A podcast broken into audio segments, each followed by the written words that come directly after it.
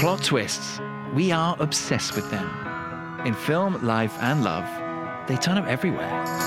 It's that moment in a story that takes you in an unexpected direction. I'm Tom, super fan of cinema, sport, comedy, and I'm partial to the odd impression. And throughout this series, brought to you by Now and Sky, I'll be interviewing TV and film stars, asking them all about the plot twist moments that define their lives and careers. So expect the unexpected, and hopefully some behind the scenes gems you've never heard before. Expect spoilers.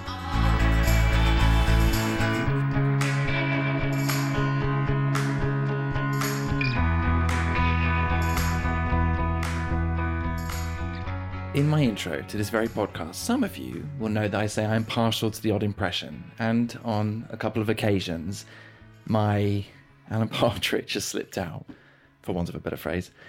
But over the years, the likes of Jon Culshaw, Frank Caliendo, even Matt Friend more recently have provided so much laughter and entertainment. It is such a skill.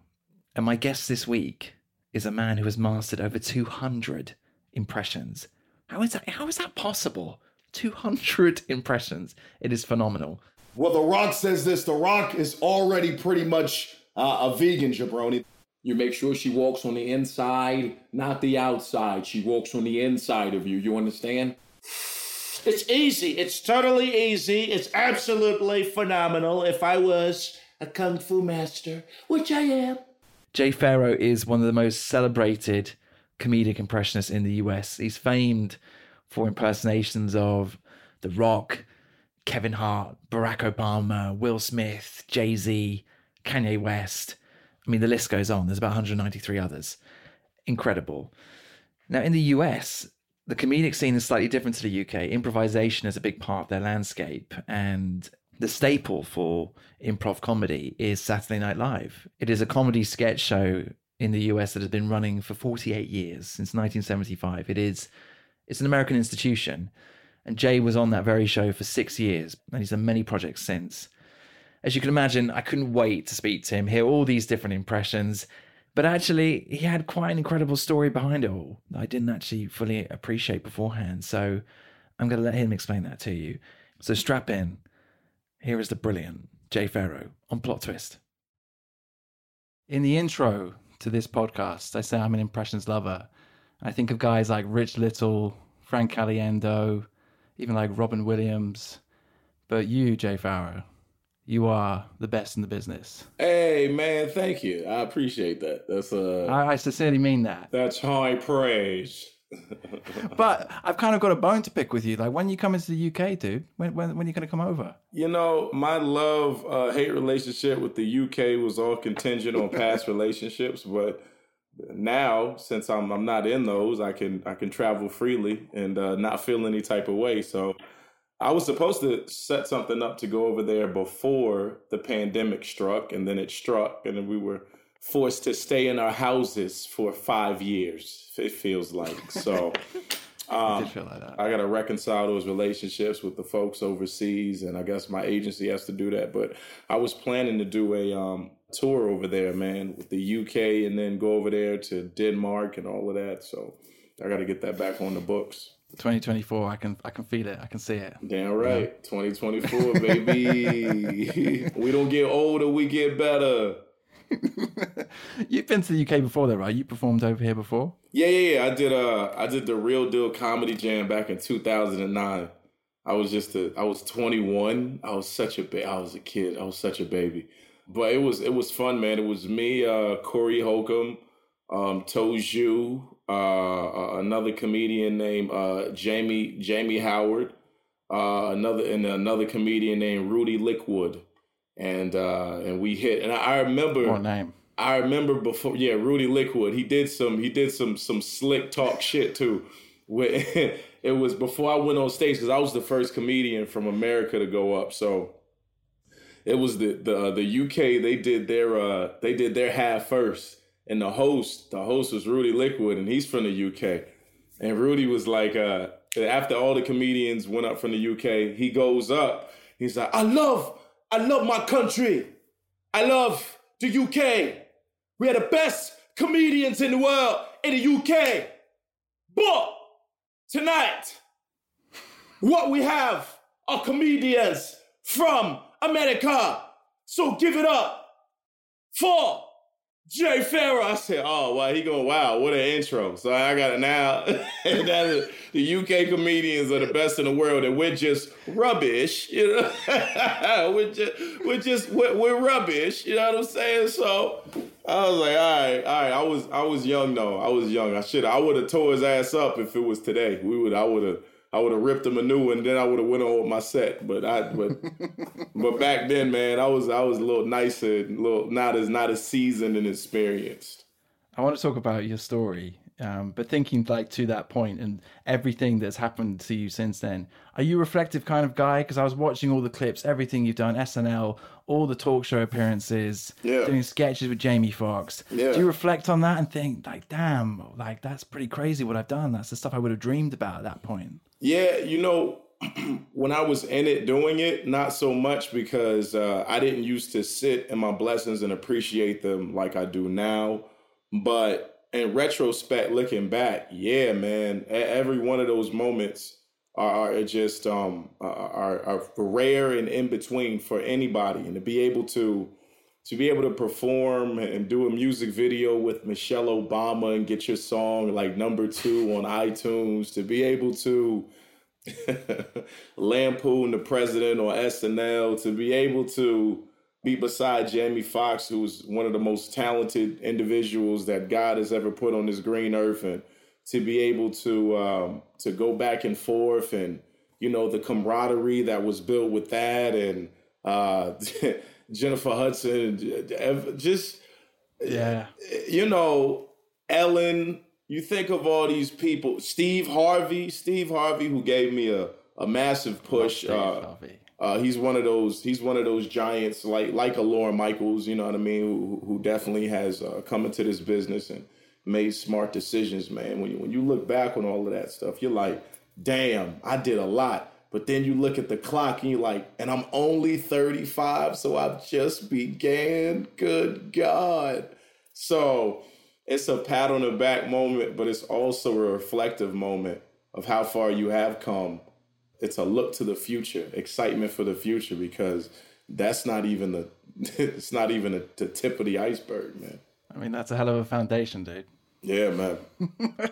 That's pretty cool. It's just saying it. I'm like, good God, I didn't even think about it like that. But yeah, yeah, it's, it's, that's wild.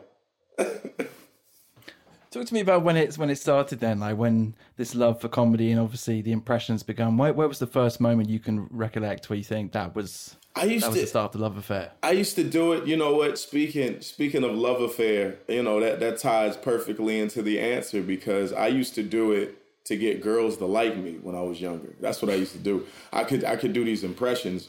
You know, I started at I started doing impressions at six years old.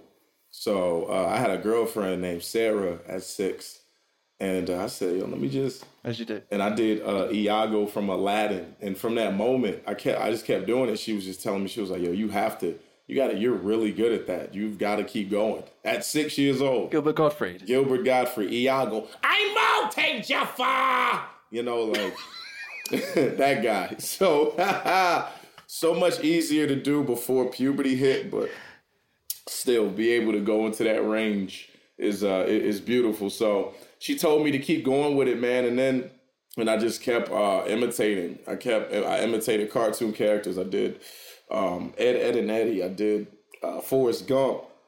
I would do Looney Tunes. I would do um, Johnny Bravo. I would, I would do Dexter's Dexter's Lab. I would do Dexter from, and then I would do celebrities. Bernie Mac. You know your uh, your your, your Oh, Chris Tuckers. Yeah, man. You're, you're blessed. I'm, I'm, I gotta. Every time I do an impersonation, I gotta make sure I'm in the pocket. You know. So I'm gonna take one year, oh, make sure I'm still in there. Gotta do so many. You know. Um, and then it was uh, Crocodile Hunter, Steve Irwin, and then Katt Williams and uh, uh, Rickey Smiley's characters, Buford, uh, the grandmother. It was, uh, and then it was Bill Clinton, and then uh, and then it was Jay Z, Eddie Murphy, and then and it was and I was doing by by the time you knew it, it Denzel was in there, Will Smith was in there, and I was just impersonating um, everybody. So and now, damn, that repertoire has grown even though it went to about a hundred. It was over hundred and fifty something when I left SNL. Now it's over two hundred voices. That is mad. Without a doubt. Yeah. That's a crazy range. yeah, man. I was I remember Bernie Mac. That was a hell of an impression. He was in a film called was it Mr. Three Thousand? It was like a yeah, baseball film. Yeah, Oh, I love that. That was so cool. He was such a good he's such a good actor, but also man, to be able to be funny like that and to be vulnerable in certain roles that he did too. And I feel like another person who really has vulnerability mastered is Robin Williams. Robin Williams has it oh. mastered. Like every character that you see that he portrays, you can see the innocence in the character's eyes. It's like there's always a childlike innocence to every one of his characters. And it's like I guess that's the bit of him that we see portrayed through Patch Adams, portrayed through um, Mrs. Doubtfire. Even Um, like Good Will Hunting. yeah, but what I'm trying to say is, um, the best comedians can morph into the souls of other people, make you believe that those people on screen are those people when in fact they're not. They're another actor, another person playing it, and then to be able to make you laugh and cry on spot so easily and uh, uh, and lucidly, so clearly. It's it's just a you got to be a real good actor to do that. Yeah. So you're making girls laugh at school. Yeah. You're using your impressions to to woo them, if you will. Yeah. When does that translate to then you getting first on stage?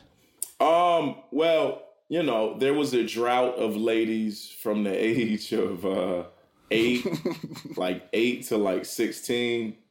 I was gained weight. I got fat, and then uh, you know, I was a hef- heavy kid, and I was still trying to get over that. So you know, that kind of took away. It doesn't matter. You're a little kid. You don't realize it's just all about having confidence. No matter how you look, you know what I mean. As long as you have confidence and you're comfortable, nobody can really say anything about that. So people are more drawn and attracted to you.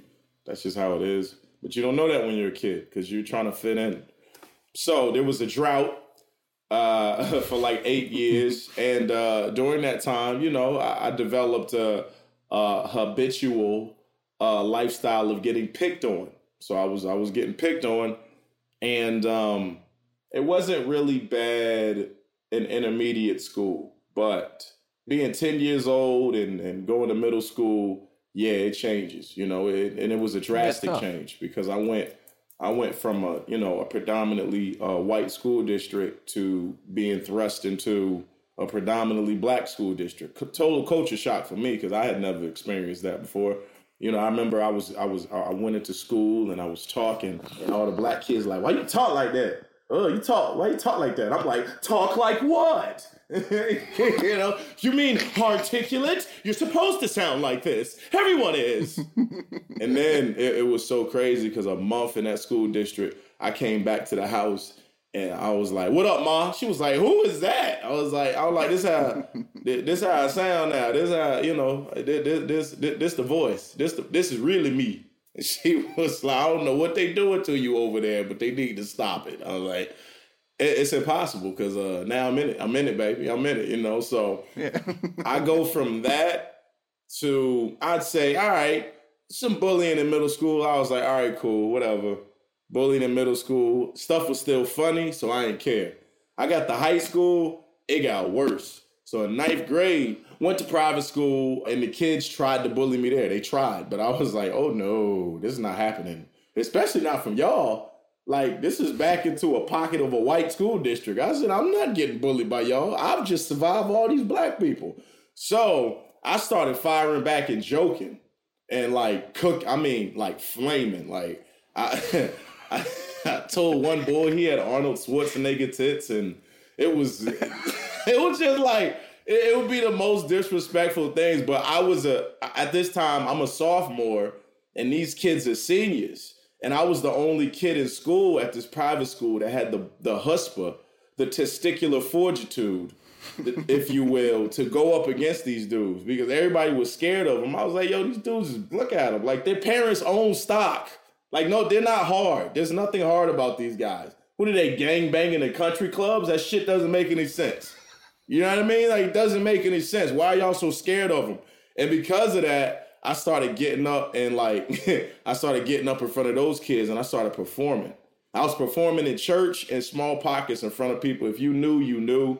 It wasn't on the big stage yet, but in school, yo, I'd be in the auditorium messing around. I, I would be, you know, I'm of course I'm in the classrooms. I'm like, I'm I'm performing. At that point, I'm performing. So the next year, so I left and went back to public school the next year, and um, you know, uh, my confidence was getting was was raising. You know, it was it was raising.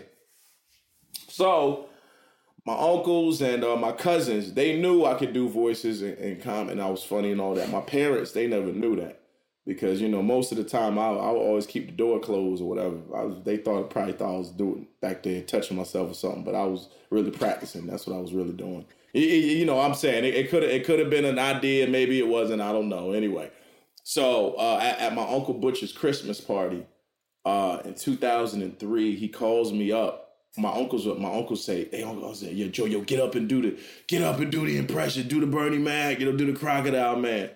I get up and I perform in front of my whole family. Mind you, my father had never seen this before. He was, he looked and he was like, and that next February that came up, he put me in this talent competition called the Virginia Idol Talent Search, which out of the whole thing, I got fifth place and it was dancers, hey, that's singers. a good start. Yeah, it was dancers. I beat the comedians, make no mistake, but I but it was it was all dancers, singers were in front of me. The singers and the, and the dancers were in front of me. You if somebody got a vocal that can move move if you can move a note, a joke in a note, they gonna pick a note. I'm just saying. Um, so after that, I just continued to I continued to do it. You know, I hit uh, local comedy clubs, uh, Thorogood Comedy Club, Bayside Inn uh, little venues in Virginia Beach, you know, that they had. Uh, some places off the Eastern Shore. I hit uh, Thorogood, got shut down. I went to uh, uh, Cozy's Comedy Club in Newport News. And um, where else did they do comedy? They did comedy at this play, place called the 8th Street Theater. Wow. 8th Street Theater back in Suffolk, Virginia. It was like a jazz night. And I remember, um, I remember, I think I was, I was 19 at the time and Michael Blackson was the headliner, and I could do Michael Blackson. So before he got on stage, like I was doing an impersonation of him, and he was in the back, and they say he was wilding out. Like, who the fuck is this muddy sucker? Who is this muddy sucker doing this thing? He was taking my ad. What is he doing? Hey, who, who is this guy? He didn't know that I wasn't. He thought I was just an African doing it. No, I'm no, I'm black. I'm black American. That's what I'm doing. I'm a I'm an impressionist, sir. So when he got that, he was like, ah, oh, that's funny. You sound, you sound just like me, mother sucker. That's so crazy. I don't know how you do that, but you sound just like I do. Anyway, anyway. So we'll just continue. And that same year, that same time frame of about six months, and six months before, in 2006, uh, Freez Luv had saw me at the Virginia Beach Funny Bone. That's the place I started going when I was 18. They didn't allow me to go in there before. When I was 18, they were like, yeah, all right, cool, fine. Yeah, put an X in his hand. You're not going to drink. I didn't want to drink anyway. Liquor to me was disgusting. I was like, it's bitter, makes you fat. Why are you drinking this shit? Makes no sense. Anyway. So, Freez Luv, if you, you'll know him from uh, Malcolm and Eddie. He's done a whole bunch of projects and things. Great actor, uh, phenomenal comedian. He, he went on the road with Charlie Murphy, and he was on the road with him at the time, and he saw my act, and he said, homie, he's like, yo, I've never seen somebody do as many impersonations, but have them like you did it. Yo, homie, I'm gonna I'm gonna introduce you to Charlie Murphy. Yeah, I go on the road with him, and I didn't believe him at first. I was like, yo, who is this guy? But I remember where I had seen him from. I was like, maybe he's not BSing. Came that February 2007, called me down to the Funny Bone. Charlie Murphy saw me perform. Uh, I did my did my Cam'ron Dipset bit that was killing at the time. You know, as comedians, we got one good bit in the beginning that like holds us over. And then when we get older, once you get a little more comfortable, then you start coming up with hours and hours of material. But yeah. at that time, I had one good bit and some voices. That's all I had at the time. So I did that. I did this Cam'ron a Dipset bit. And then Charlie Murphy saw it. He calls me up to the green room. He was like, yo, man, that was hilarious, man. That was hilarious as hell, man. Never seen nobody do that like that, man. It's like, yo, man, shit. You did that Cam'ron and dipset impression, man. I was on my back laughing like a turtle, man. You great at that, man. I'm gonna take you on the road with me, man. I'm gonna take you on the road with me, man. You ready? I said, yeah, I'm ready. I said, let me hit up Burlington Coat Factory and tell them, you know what I mean? So, so Charlie started taking me on the road with him. And uh, you know, you're a beginner, man. You don't get you don't get that much uh, money. So I still simultaneously had my job at Burlington Coat Factory. I was still working that, but they would work with my schedule. They would allow me to take off. You know, even sometimes when you know it it'd be really sad because everybody had called out and there only be one person in there working, and I had a show. I was like, I ain't gonna be able to come in. Please don't do this to me, Jay. That's what the manager. that's what the manager said one time. I'm like, sorry, Miss Tina. I gotta, I gotta make my dream come true. But they always, they always believed in me, man. No matter what. So they always would let me. They would let me go to gigs, and it was never a problem for them. You need that. You need that in the background. People that are, you know, just like silently backing you. you Yeah. know, not holding you back and trying to, I don't know, steer you in a different direction, like a professional route. Actually, following your dreams. Yep, absolutely. Let me ask. I was going to ask a follow on a uh, plot twist, but I thought very quickly. Let me ask you a couple of. We call them like the random question generator. Just very random questions. Hey, look, chance for us to get to know each other a little bit. Yeah, yeah. What is the? I mean, what's the best advice you've been given to date? Never be afraid to fail. Never be afraid to fail. When you fail, you become stronger. When you become stronger, you become visible. When you're visible, your talent is undeniable because it's seen by everybody. And when that happens, you shoot into superstardom. So never be afraid to fail. I think that keeps you grounded as well, right? Absolutely. Don't be afraid to try anything. That's number two. Try whatever. If it aligns with yourself. I ain't saying to join a cult if that ain't what you like doing. You know what I mean? But as long as it aligns with your spirit, go for it. Try it. You know what I'm saying? Do that. Yeah, I get that. I get that. Yeah. If you could uh, trade the life of someone you do an impression of for one day, Oh shit. picking? Who would One I- day you get to go in their shoes. Oh, Jay Z. Oh, it'd be Jay Z. For obvious reasons. I would I would definitely do Jay Z. And if I could do ASAP Rocky, it would be ASAP Rocky. I would I would I would swap places with him. You know why? I don't have to be too graphic or crass. yeah, I think I got a vibe. I think I got a feeling. You get, you get. I mean, because I mean, a lot of people don't even know, man. I got, I got one baby and another baby on the way. People don't know that, dog. Oh, congratulations. Thank you, man. Yep. Me and Rihanna are gonna do a real good job raising these children together. We really are. What's um? Because I mean, you've like you said earlier, you got to meet a lot of the people you do an impression of. Yeah. Um, and like I've been like people like Obama and stuff. It's just it's just incredible. But what's been like the best reaction that you've had when you've done it to their face? Because that's quite daunting. Ah man, what is the best reaction I've had of somebody doing it to their face? Uh, I think Stephen A. Smith was like one of the best ones. I love Stephen. Like, cause he He was like, "Do I really sound like that? I don't sound like that. That, that, that, can't be me. I, I, I guess so. I guess so. I guess so. I guess you have a point. You have a point. I guess it does sound like me. You have a point." Jay Z was was horrifying. When I did Jigga for Jigga, that was horrifying. Obama, when I did Obama for Obama, that was horrifying, horrifying, man. Because he was right there, and I was like, uh, "Is am I doing okay?" He said, "No, you're you're doing pretty good. You're doing pretty good. Uh, I, I mean, I don't let you run the country, but I mean, you you, you, probably don't want to do that. Like, oh, no, I don't want to do that. That's too much responsibility. I would say, but Stephen A. Smith was the best. Was the best one. Kanye ranted about my impression of him in 2014 at the Made in America festival in front of 50,000 plus people. I was like, oh shit, I made it. Cause he called up, calls me after I do the MTV thing.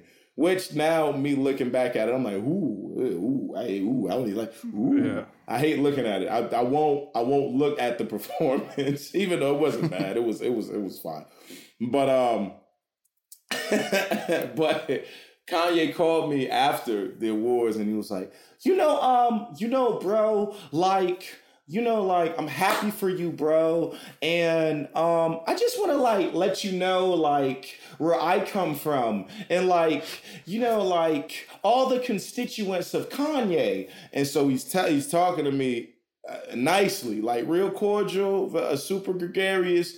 And then the next night, cut to him getting on stage. I called Jay Pharoah right after the MTV. I was like, where was this energy at yesterday, homie? You ain't you ain't saying like that. You was you was Betty Crocker yesterday. You was freaking Martha Stewart.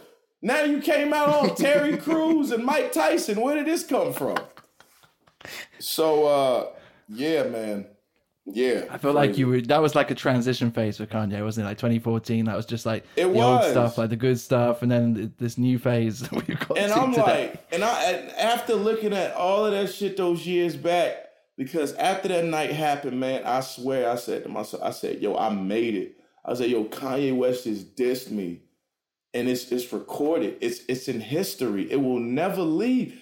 And I said, yo, this is great. I won. I felt like that until 2019 came around. and Pete Davidson smashed his wife. I said, "Oh, that's what I should have done." I was like, "That's that's how you shoot to superstardom." I missed it. I just did the impression. I should have went for Kim. I should have. I should have.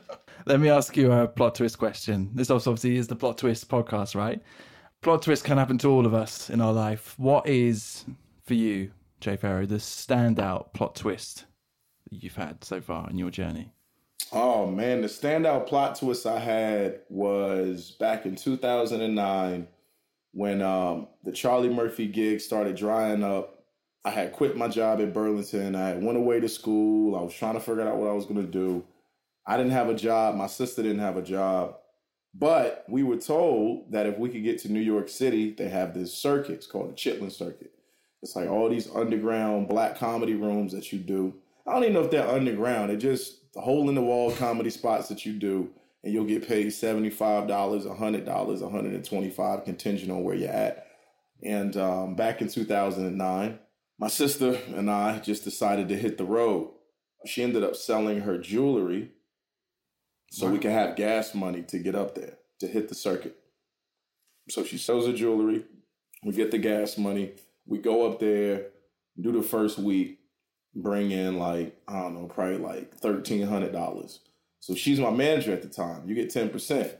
So I take in, you know, I take whatever, you take the 10%, whatever. So we kept doing it like that. We kept hitting those rooms and we started building up and going up there more. Then, while we were going up there, somehow I got seen by uh, ICM, the agency. It was this uh, this gentleman, it's still my friend today, Josh Pearl. And he was my agent at the time over there. He's one of the agents at CAA now. I'm at CAA now too. I just came over there. But he saw me. He was like, man, I want to sign you. So, bam, there you go. Now I got signed. Now I'm going to New York again. I'm getting auditions. I got this audition for this um, show called Pink House. It was a pilot. I read for it, didn't get it, but because the audition was so good, it passed around the NBC company. Marcy, everybody there, they were, they were, everybody was like, who is this kid? We have to get him on something. So from that audition, I acquired a holding deal, a hundred thousand dollar holding deal at NBC. Damn. Yep, I had that. They were like, we don't know what to do with you yet, but we want to do something. I said, okay. Then I'm getting flown out at that time. Uh, I'm shooting skits, sketches. I'm shooting them. I shot that Will Smith Denzel Washington sketch. That joint went viral. That was the third time I did it. I did it two different ways. The first the first time it was this apocalyptic thing that the story didn't make sense. It was funny as hell though. The second one was the Will Smith versus Denzel trailer. They were about to fight. The third one was the behind the actor spoof that I did, behind the actor series, which was a spoof of what would have happened, why these two characters never made a movie together. That goes viral. So bam, here we go. Now this is 2010. This is January 2010. I'm still going out on the road. I'm getting flown out for meetings to California now. So that's going on. So now that's three deals I got on the table. I got NBC, I got BT, and I got Fox, right? But what is my dream, man? My dream is to be on SNL. I did not know how to get there. However, I had already sent an audition tape to them in 2009. So in 2010, they called me in to audition. I auditioned August 2010. I went in. My girlfriend and my ex girlfriend had ticked me off because she broke up with me right before the audition, a few days before. Bet she regrets that. God dang, you know, I, hey, because of her, I got on the show. You understand? I was mad. I said, "Oh, I'm gonna show you. I'm gonna kill this audition." Destroyed the audition. They called me three weeks later. Lorne Michaels is like, "Are you ready? Your life, your life is about to change. Are you ready to come to New York?" I'm like, "Yes, I'm ready to come to New York." So that was my turning point and getting on the show, and the rest is history. That's incredible. And the that transition as well, like your sister giving up so much and taking that risk to, make that drive to do those shows to then get to that point in a year, that is that's crazy. Yeah, man, she believed in me, man. That's what you need. All you what need is somebody, especially a woman, man. When a woman believes in you, man, you can conquer the world. Talk to me about SNL because it is this amazing institution and has delivered so many household names. Talk to me about like what it's like behind the scenes and the experience of doing that because it's incredible writing. It's a quick turnaround. It's it's a lot of improv. It's it's an amazing environment. Yeah, it's amazing, man. It's also uh, it's one of the hardest environments to try to mature in. It's easier if you already kind of have established your voice to be on that show. Um, I would say that. And if you're kind of still learning it and you're still experimenting, you're still trying to find out what's funny to you, you still don't even really know yet. You know, so if you're if you're younger, if you're older, you already have that established. And if you have a sketch writing background, you really already have a leg up on that show.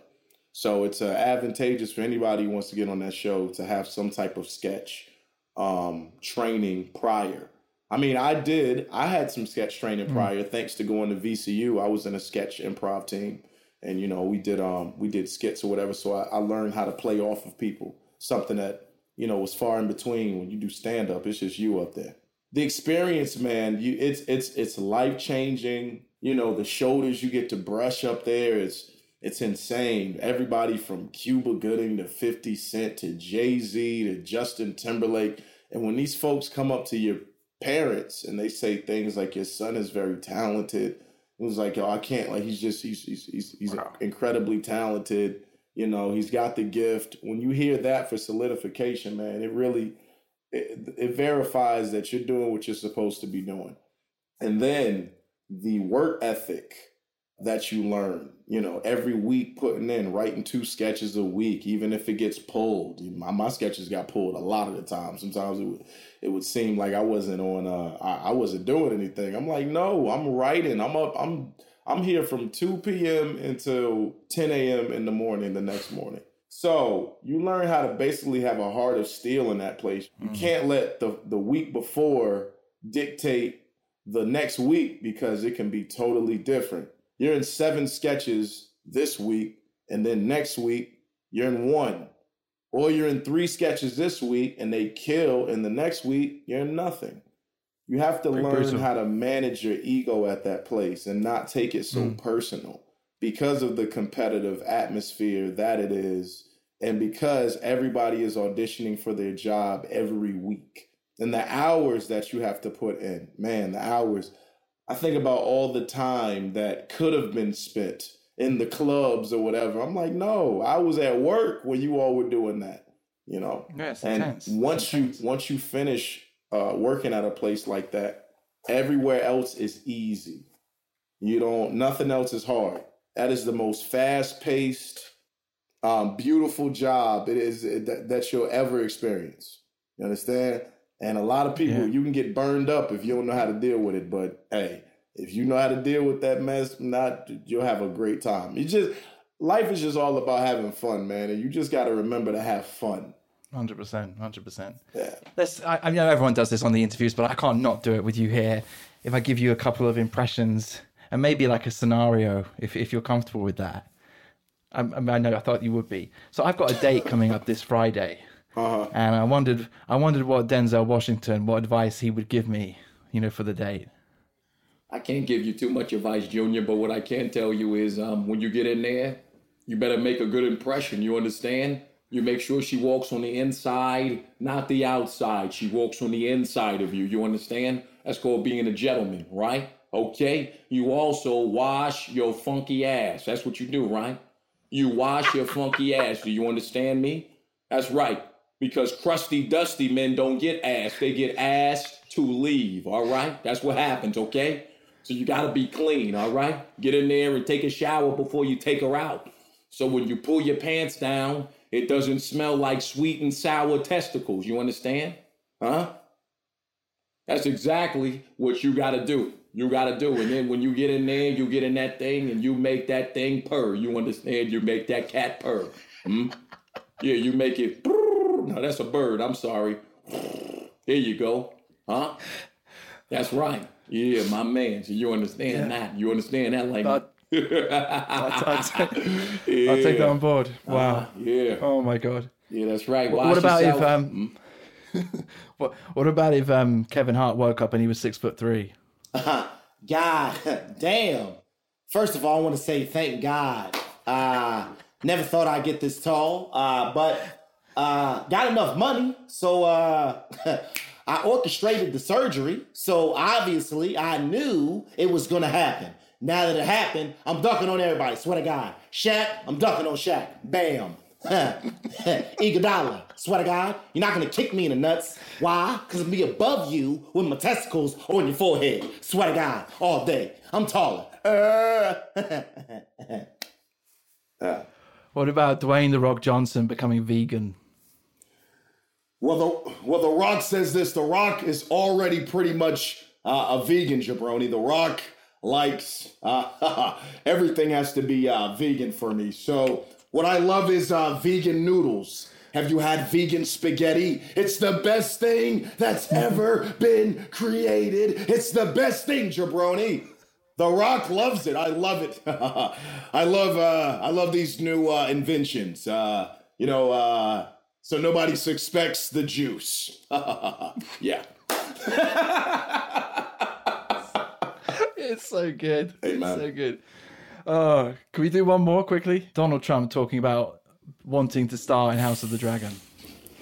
wait, wait, one more time. What's the subject? The subject. House of the Dragon. You want to star in it, Mr. President? Oh, Enter the Dragon? Come on. I'm the best, the best ever. I'd be the best martial artist ever created. I am the best martial artist ever created. I am. Enter the Dragon. If you enter the Trump, I'll insert an ass whooping. I seriously will. It's easy. It's totally easy. It's absolutely phenomenal. If I was a kung fu master, which I am, a kung fu master. I've been a kung fu master for a long time. An amazing, phenomenal kung fu master. Nobody greater, the best kicker ever created. Absolutely phenomenal. So I hope I get a chance to do it because I could kick everyone's ass, especially Jackie Chan and Bruce Lee. Come on, I'm the greatest. So phenomenal. Oh my god, so good! Uh, it's the physicality with that impression as well. That Yep. just is incredible. To, to, to close off, Jay, to close things off, because I appreciate um, had a lot of your time, but a plot twist person, a surprise entity in your life who has been an influence that you perhaps wouldn't have expected. Who's who might be the person that would come to mind? surprise influence in my life. Um, I didn't expect. You know what? Steve Harvey, man. Oh, Steve Harvey. show. I did not expect Steve Harvey to uh, take take a liking to me the way he did. I didn't expect him to give me so much game like he gave me so much game. He's like, oh, yeah, yeah, boy, boy, you need you a show. You need you a show in Africa, boy. You got to get you a show in Africa, boy. You know how much money that they spend over there, boy? It's about a billion people over there, boy. Like he just the way that he just he, he talks to me on the side and he gives me game. I never expected one of the kings of comedy to be like that with me. I didn't expect. I see these guys. I've I, I never met Bernie, but I met Cedric. I know DL. All these guys have been nice, uh, cordial, and super sweet. But Steve is the one. Steve and DL, DL too. But Steve sat me down and was like, He said, This is what you gotta do, boy. You gotta do everything just like this. You do everything like this here, you gonna make yourself a lot of money, boy. Yeah, yeah, yeah. you know what I mean? So he. Yeah, man. So Steve for sure. Well, all because he, had the humble start, didn't he? He he had to, he had to graft and really fight his way through. Yeah, and he was like living in his car. living in his car. Same thing. story. You know, same thing. Tiffany Haddish. Same thing with Tyler Perry. You know, when you Hmm. when you lack thereof, and then you get it, you're not going to allow it to get lost again. You're not going to allow it to get lost again because you remember how it felt when you didn't have a dime in your pocket. You remember how it felt when you could only afford to get a slice of cheese pizza and a soda, and that was what you ate all week while you were living out of your car. You never forget those feelings of not having. So when you get and you didn't have, you will never, you never want to have that feeling again. So you're always going to make sure, and you don't want other people to have the feeling. So perhaps that's the reason why he was so nice and he had so much gratitude given the game. Because he's like, listen, man, you're a young brother coming up, you got money, but you need to keep your money. So if you want to do that, these are the these are the little keys, these are the tools that you can use to keep it. You know, investing is one thing. You have to invest, but you get yourself one of those shows that's in syndication that keeps on going, that you can keep on getting paid for, which is one of the reasons we are striking and fighting right now for those uh, residual checks and all these artificial intelligent apps that are coming out and, and using people's likeness and not paying them. This that that's why we're doing it. If you get yourself one of these shows that loops and you can be like a full house a Family Matters, a Fresh Prince of Air, your children, your children's children, their children's children, and everybody from that bloodline will never have to worry about going broke because the work was already cemented for you. Yep. I feel like it's people like you and Steve Harvey that it's when you're on the ra- the way up. There's a work ethic, right? And if you can remember where you come from, you maintain that work ethic, and that's what gets you to the point where someone like yourself is. Absolutely, man. Absolutely. And I would say this giving from the abundance of your heart and not expecting back. If somebody comes up to you and they ask for some money, give it to them. If you have it, if you're able to give it to them, give it to them. If you don't have it, of course you can't give it to them. But if you have that blessing and you bless people in that way, you never have to worry about going broke because God is always going to replenish your pockets. So if you can bless somebody like that, do it.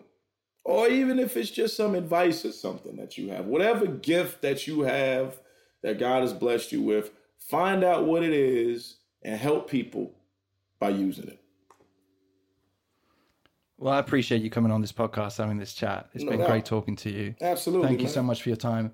Thank you for Denzel's uh, dating advice. I'll take that on board going into Friday. Yeah, exactly. That's right. What I say one more time, wash your funky ass. That's what you do. Okay, all right? You wash it. You can't walk around here with a with smelling like booty sauce and soggy dog. You can't do that, right? Huh? Yeah, all right, okay, all right. How dare you want somebody to go down there and you smell like salt and vinegar potato chips? Huh? Yeah, okay, all right. We're gonna get it clean. We're gonna get it clean now. We're gonna get it clean. We're gonna get it clean now.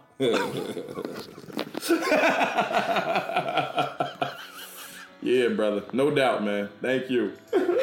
Thank you so much, Jay. You take care. You too.